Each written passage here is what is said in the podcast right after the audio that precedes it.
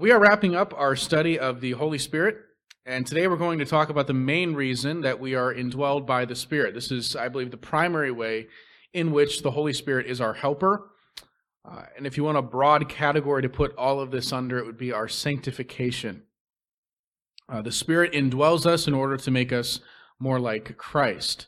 Uh, if you remember that quote from R.C. Sproul I shared last week, basically uh, saying that the filling of the Spirit, the main purpose is so that uh, we can be empowered to live, you know, the Christian life as as God would have us. And so, um, uh, the Spirit indwells us to make us more like Christ. And I would say if the primary role of the Holy Spirit is to make us holy, uh, then it would follow that the greatest indication that someone is indwelled by the Spirit would be their spiritual growth.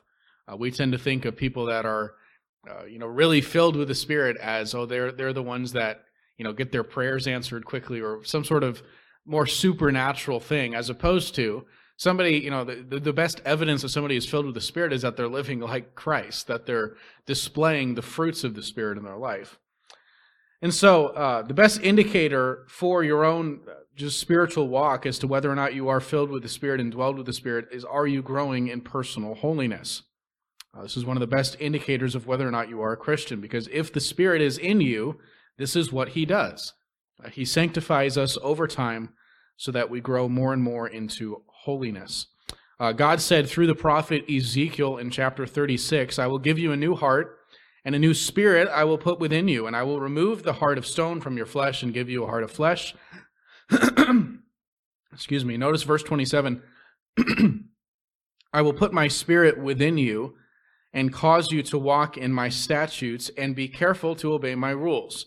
And so you see there the, the connection between God giving us the Holy Spirit, putting His Spirit within us, and, and what the effect of that is, is it causes us to walk in His statutes, be careful to obey His rules. And so um, this is, again, obviously pre Pentecost. This is Ezekiel talking about the future New Testament and saying that when the Holy Spirit indwells God's people, it will cause them to live according to the commands of Scripture. All right, uh, 1 Peter 1 1. Peter, an apostle of Jesus Christ, to those who are elect exiles of the dispersion in Pontus, Galatia, Cappadocia, Asia, and Bithynia, according to the foreknowledge of God the Father in the sanctification of the Spirit, for obedience to Jesus Christ. Notice again the connection between, uh, you know, t- obviously they're talking about Christians that have been uh, called according to the foreknowledge of God, sanctified by the Spirit for obedience. So the reason that the Holy Spirit has set us apart and dwelled us is so that we could obey Christ. Uh, and this becomes very clear in Galatians 5, where we'll see the contrast uh, shown there of the works of the flesh versus the works of the Spirit. And again, uh, the fruits of the Spirit, as we call them, th- these are not supernatural things. These are simply living like Christians, uh, displaying those fruits of the Spirit. That is the evidence that Paul gives us of somebody who is truly converted. So Galatians 5, starting in verse 16, I say, Walk by the Spirit, and you will not gratify the desires of the flesh. For the desires of the flesh are against the Spirit, and the desires of the Spirit are against the flesh, for these are opposed to each other to keep you from doing the things you want to do. So he's saying there, as natural, sinful humans, we have our flesh, which uh, drives us to sin.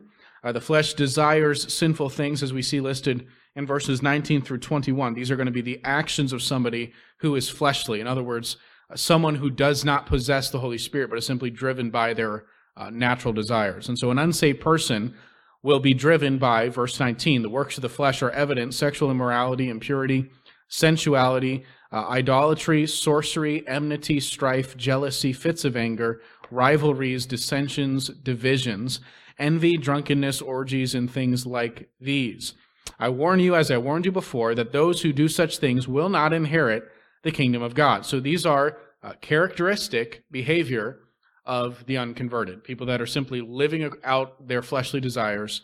And then notice the contrast, in, starting in verse 22, between somebody who is uh, filled with the Spirit. Okay, verse 22, the fruit of the Spirit, so this is the evidence that someone is converted and has the indwelling Holy Spirit, is love, joy, peace, patience kindness, goodness, faithfulness, gentleness, self control. Against such things there is no law. And those who belong to Christ Jesus have crucified the flesh with its passions and desires. Okay, so Uh, verses 19 to 21, those are evidences of someone who is unregenerate. Verses 22 to 23 are evidences or fruit of somebody who is indwelled with the Holy Spirit. And so, if you are a Christian, then this is what your life will look more and more like. Uh, that's not to say that these proofs of the Spirit's work in your life will appear all at once the moment that you're converted. Okay, obviously, uh, that is not the case, but rather that over the course of your life, as you follow Jesus, the Spirit will cause you to display these attributes more and more. And so we, we should see these uh, fruits growing in our lives. By the way, notice there in verse 22 that Paul does not call these the fruits of the Spirit, but the fruit. Okay, it's singular, meaning that these are inseparable from one another. Uh, you can't just kind of take one and say, well, I'm, I'm pretty joyful, I'm pretty good at the peace one, but uh, I'm not very loving or patient or gentle. No, these are all fruit of the Spirit. And so if the Spirit is in us, all of these should be more and more visible the longer that we follow Christ. And if they aren't, that should lead us to ask if we are truly converted. Uh, 1 John 3.24, John says, Whoever keeps his commandments abides in God and God in him.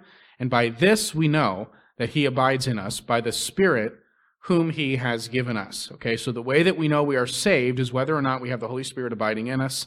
And the beginning of the verse is saying the way that we know whether or not we have the Spirit abiding in us is whether or not we are keeping his commandments. This is what the Spirit does. And uh, essentially, John's point throughout much of this epistle is that if somebody is truly converted to Jesus and has the Spirit uh, indwelling them, and there's no change in their life, uh, those two things cannot be together. There will be a, cha- a manifest change if someone is truly converted to Christ. Uh, the idea that somebody can be truly converted, have the Holy Spirit, and go on living in sin is completely foreign to the biblical teaching of conversion. I mean, just consider what we saw in Galatians a minute ago, right? He lists these uh, attributes of fleshly desires and says people who do these things are not inheriting the kingdom of God. They're, they're not Christians. But the fruit of the Spirit is the opposites. Okay, so uh, over and over in Scripture, we see that when the Spirit indwells someone, a radical transformation takes place in their life. And this is not simply uh, that Christians are just kind of working harder on their own to be better people. No, this is evidence of the Holy Spirit at work in someone's life. There may be a transformation right at the moment of conversion, but beyond that, there's a lifetime of growth and struggle as a Christian as we uh, you know, the Spirit doesn't force us instantly to do right and just stop sitting. He doesn't override our will. Instead, the Spirit convicts us of sin and urges us to do right. And progressively throughout our life, uh, we are to be led more and more by the Spirit to follow His leading in our life instead of fighting against it. Um, 2 Corinthians 3.18 is one of the best verses I, I find in the New Testament on sanctification. It says, We all with unveiled face, beholding the glory of the Lord, are being transformed into the same image from one degree of glory to another. For this comes from the Lord who is the Spirit. And this is a description of what we've been talking about progressive sanctification, that the Spirit transforms us from the inside out as we behold the glory of the Lord. This transformation is from one degree to another. You see the process of growth there. And as we study Scripture, both personally and with the body of Christ, we are beholding Christ. Uh, we are beholding the glory of the Lord, and we're learning what it means to live a life that is pleasing to God. And as we do so, as we are immersed in Scripture, beholding the glory of the Lord, the Spirit transforms us over time. And so when we see in 1 John and Galatians that the indwelling of the Spirit will evidence itself in these ways, we should examine those fruits, understanding that this is a gradual process. Uh, in other words, uh, don't just read Galatians 5 and say, I'm not perfectly loving or perfectly patient or perfectly joyful. Uh, I must not be a Christian. A better way to evaluate your life is to look back to the time when you came to Christ and ask, Has there been progress in these areas? Um, can I look back five, ten years and see uh, a pattern of growth in my life in these ways, in, in love, in joy, in peace, and gentleness, self control, and so forth? All right, so putting this all together then, we said uh, last week that all Christians have the Holy Spirit indwelling us. Uh, the, the indwelling of the Spirit is permanent, He is not leaving us. Uh, you cannot get any more or less of the Spirit. But it is up to us to follow His leading or ignore it. It is possible, the New Testament tells us, to resist the Spirit's work in our life. And so we have to hold um, two truths in tension with one another. First, if someone is truly indwelled by the Spirit, the New Testament makes clear there will be evidence of that in the way that we live. But at the same time, it, the New Testament also makes clear that we can fight against the Spirit's work in our sanctification, at least to some extent. Uh, Paul makes this clear in Ephesians 4, beginning verse 25. He says, Therefore, having put away falsehood, let each one of you speak the truth with his neighbor, for we are members one of another. Be angry and do not sin. Do not let the sun go down on your anger and give no opportunity to the devil. Let the thief no longer steal, but rather let him labor, doing honest work with his own hands, so that he may have something to share with anyone in need. Let no corrupting talk come out of your mouths, but only such as is good for building up, as fits the occasion, that it may give grace to those who hear. And so he's giving there, basically saying, put off the old man, put on the new. Right? Put off the anger and the stealing and the corrupt talking and the lying. Those are all listed there. And basically live this new life that God's calling you to. Verse 30. And do not grieve the Holy Spirit of God, by whom you are sealed for the day of redemption. So he's saying them, you know, throughout this text, giving us practical ways in which Christian behavior ought to change. And he says, Don't grieve the Spirit's work in your life. Verse 31. Let all bitterness and wrath and anger and clamor and slander be put away from you, along with all malice, and be kind to one another, tenderhearted, forgiving one another, as God in Christ forgave you. Therefore, be imitators of God as beloved children, and walk in love as Christ loved us and gave himself up for us, a fragrant offering and sacrifice to God. But sexual immorality and all impurity or covetousness must not even be named among you, as is proper among saints. Let there be no filthiness, nor foolish talk, nor crude joking, which are out of place, but instead let there be thanksgiving. For you may be sure of this, that everyone who is sexually immoral or impure or is covetous, that is, an idolater, has no inheritance in the kingdom of God, uh, of Christ and God. So apparently, there is a line here. Um, yes, true Christians who are sealed by the Spirit can grieve him. Right? He just said that. We can grieve. Don't do this. You know, put off the old man, live the life that God's calling you to. We can fight against the Spirit's leading in our life, but only up to a point. Uh, he makes clear there in that last verse. If you're just living an immoral life, for example, Paul says you are not a part of God's kingdom, and you can be sure of that, he says. Um, so we can resist the Spirit's work up to a point, but if all we do is resist the Spirit and we have we're displaying none of the fruits of sanctification, at that point we have to ask if we are truly converted, uh, because the presence of the Spirit will have an effect in our lives, and at the same time we each play an active role in that. We don't just sit back and say, "Okay, Spirit, uh, fix my life, you know, change me." No, we have a responsibility to follow the Spirit's leading. Uh, Paul writes again in 1 Thessalonians 5 See that no one repays anyone evil for evil, but always seek to do good to one another and to everyone. Rejoice always, pray without ceasing, give thanks in all circumstances, for this is the will of God in Christ for you. Do not quench the Spirit. Uh, the Greek word there for quench means extinguish. Uh, I think some translations even render it that way. So, you know, you think of a fire extinguisher, you uh, spray this on a hot fire and like instantly it's just gone. Okay, we can do that to the Spirit. The Spirit's convicting us and we can just silence him. Uh, we can just ignore his leading in our life. And Paul says, do not do that. Do not quench the Spirit. Do not ignore his promptings. And so the Spirit indwells all of us believers, but it is up to us to follow his leading or ignore it. And every day we have to make that choice. Are we going to um, you know, walk in step with the Spirit, as Paul says, or are we going to resist him? Romans 8, verse 1 There is therefore now no condemnation for those who are in Christ Jesus, for the law of the Spirit is of life has set you free in Christ Jesus from the law of sin and death. For God has done what the law, weakened by the flesh, could not do by sending his own Son in the likeness of sinful flesh, and for sin he condemned sin in the flesh, in order that the righteous requirement of the law might be fulfilled in us, who walk not according to the flesh, but according to the Spirit.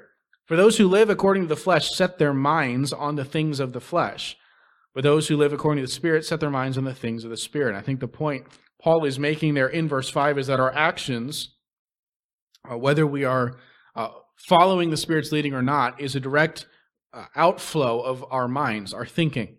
What we think about, what we set our minds on, on determines how we will live. It's like in Second Corinthians when he says, As we behold the glory of the Lord, we're being transformed into the same image. And so the more that we can set our minds on spiritual things, the more we are being led by the Spirit. Uh, this is why immersing yourself in Scripture is so vital to each one of our spiritual growth. Uh, because it is only by that uh, beholding of the glory of the Lord, by setting our minds on spiritual things, that is how God uh, God's Spirit works in us and makes us more like Christ. Uh, verse 6 For to set the mind on the flesh is death, but to set the mind on the Spirit is life and peace.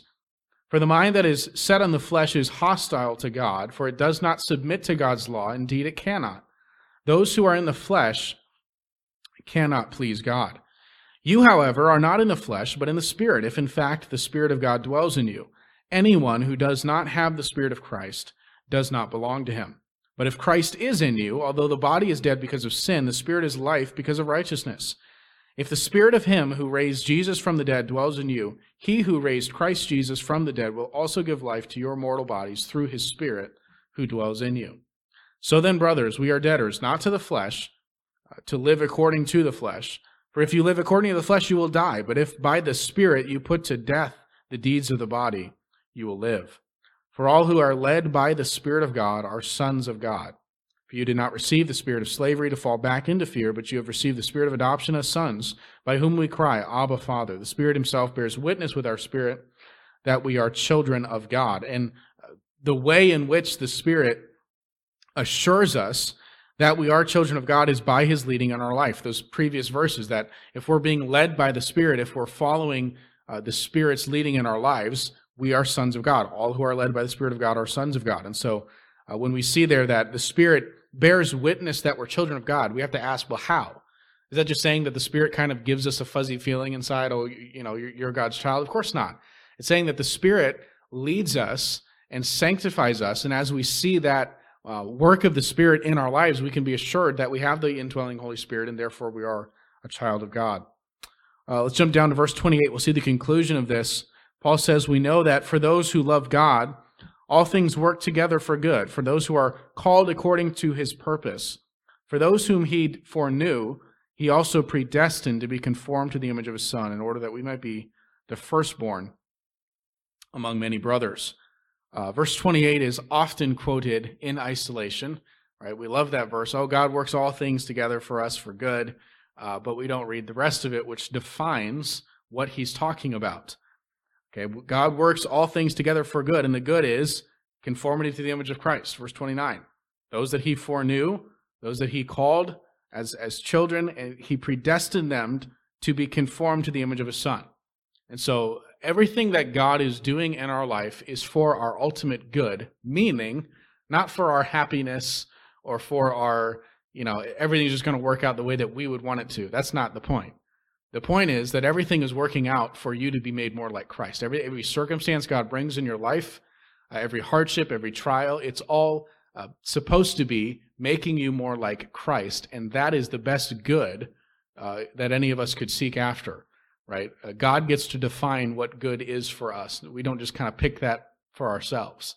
Uh, you know, we think, well, what would be great is if I had all of this money and all of this, you know, whatever. Uh, that's not what Romans 8:28 is saying. Romans 8:28 is saying that everything God does in our life is to make us more like Christ if we will simply follow the Spirit's leading. Okay, let's circle back around now to Galatians 5. A few more things to say about the fruit of the Spirit, the manifestation of the Spirit. Uh, verse 22. Fruit of the Spirit, notice love, joy, peace, patience, kindness, goodness, faithfulness, gentleness, self control. Uh, first of all, let me just point out something that is obvious, except it wasn't until somebody pointed it out to me. Uh, we tend to grow in each of these areas as we experience situations in which they are difficult. Uh, meaning, you know, how do we grow in patience? By having to endure people or things that try our patience. Uh, how do we grow in our joy? Not by everything going well, but by difficult situations and maintaining a joyful spirit even when things aren't going well. Uh, how do we grow in self control when we're in situations where it's hard to control ourselves? And so, uh, trials is one of the main ways that the Spirit works in our life to make us more like Christ. When we're dealing with difficult situations, or I would say especially difficult people, uh, we should view that as an opportunity for spiritual growth. That is a chance to stretch and grow our spiritual muscles. And then one more thing on the, the fruit of the Spirit there in Galatians 5. Isn't it interesting how similar they are? Uh, patient, kind, gentle, self-controlled, sorry, self-controlled, uh, joyful, loving. Uh, there is an overall attitude here. People who are being led by the Spirit uh, are easier to get along with. They are kind to others. That's basically all of that boiled down. And the more that this is true in each one of us, the more this good attitude should be manifest in our church as well. Uh, I believe that most of the problems faced in churches are a result of people who are not following the leading of the Holy Spirit. When you and I have some sort of issue in the church, uh, one of us is likely not being filled with the Spirit. I understand there's maybe some situations in which that doesn't apply. Um, but if we have this attitude of joy and kindness and gentleness and patience and love toward one another, uh, doesn't that just pretty much solve all of the problems that might come up in our relationships? Uh, Jude 18, they say to you, in the last time there will be scoffers following their uh, own ungodly passions. It is these who cause divisions, worldly people, devoid of the Spirit. Notice the people causing divisions are said to be devoid of the Spirit. Verse 20. But you, beloved, building yourselves up in the most holy faith and praying in the Holy Spirit. He continues on from there. There seems to be this uh, connection between joy and being uh, led by the Holy Spirit. That is, when a church is made up of spirit filled people, there is a pleasant spirit in and among that church. You see this all throughout the book of Acts, right? Where there's a big emphasis on the Holy Spirit's uh, filling, and that produces unity in the church. Uh, over and over, you'll see statements throughout Acts like the churches had rest, there was peace among the brethren, things like that, where they just they were unified as a as a church because they were all following the leading of the Spirit. A couple things quickly. 1 Thessalonians 1 6, again, this connection between joy and the filling of the Spirit. Uh, Paul says, You became imitators of us and of the Lord, for you received the word in much affliction with the joy of the Holy Spirit. So they're in this affliction, in this trial, and yet they're maintaining joy by the Holy Spirit's filling. If a church is following the Spirit's leading, there should be a spirit of joy and unity in that church. And the ultimate expression of that spirit, that attitude, is our praise. Uh, again, a very tight connection throughout the New Testament between singing and being filled with the Spirit. Uh, Ephesians 5, verse 18 Do not be drunk with wine, for that is debauchery, but be filled with the Spirit, addressing one another in psalms and hymns and spiritual songs, singing and making melody to the Lord with your heart, giving thanks always and for everything to God the Father in the name of our Lord Jesus Christ. And so, singing from our hearts to the Lord, giving thanks to God for everything, this is evidence that a church is being led by the Holy Spirit. Okay, um, I think that's as far as we'll get here. That's going to basically wrap up our study of the Spirit. Uh, next week, we're going to be moving on to creation. So, like I said last week, kind of a radical left turn to a totally different subject than what we've been talking about. But uh, any lingering questions you have about the Holy Spirit? Catherine.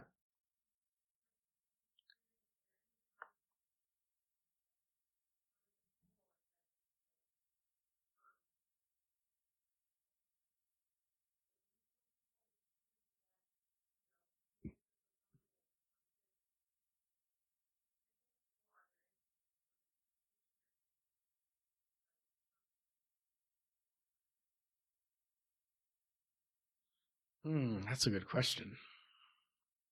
I have to think about that more. Um, my first instinct is that it is, you know, I do think it is a daily decision. But is there a point in time at which we've quenched the spirit so much that essentially we've silenced him and we're no longer sensitive to his leading? I, I feel like the answer to that has to be yes, but no scripture is coming to mind right away. Um, but it is, I do think this is one reason Paul is so uh, sensitive to Christian conscience.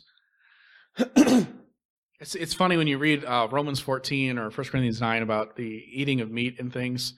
Uh, Paul has a pretty strong opinion on that, right? I mean, he says it in those verses like, yeah, it's fine to eat meat. This was a controversy in the early church. Some believers felt guilty about eating this meat that was previously offered to idols. And Paul says, well, idols aren't real. The meat's fine. Go ahead and eat it. But he says, don't do it in the presence of your brother. Uh, if it's a violation of your conscience, don't do it. You think, well, if it's not wrong, you know, who cares if you feel weird about it at first? But Paul seems to really place a heavy emphasis on don't violate your conscience. That's a bad habit to get into. Um, and I think there's, it's difficult sometimes to discern what's the Holy Spirit and what's just a sensitive conscience. You know, what do we feel? Sometimes we feel something is wrong just because of the way we, we were brought up. Um, and there's nothing really in Scripture that says it's wrong. um, so, you know, where do you draw those lines? Well, obviously, Scripture has to be our guide. We have to have a conscience informed by Scripture, but Paul does really have a high regard for conscience. In, in other words, he, he's he warns of the dangers of um, habitually violating your conscience. Um, so I know it's kind of tangential to what you asked about, but I think it is similar with the Holy Spirit. We don't want to get in the habit of uh, quenching the Spirit, silencing Him, such that at some point we just don't even hear His voice anymore. Um, but I'll have to think about that more and give you a better answer.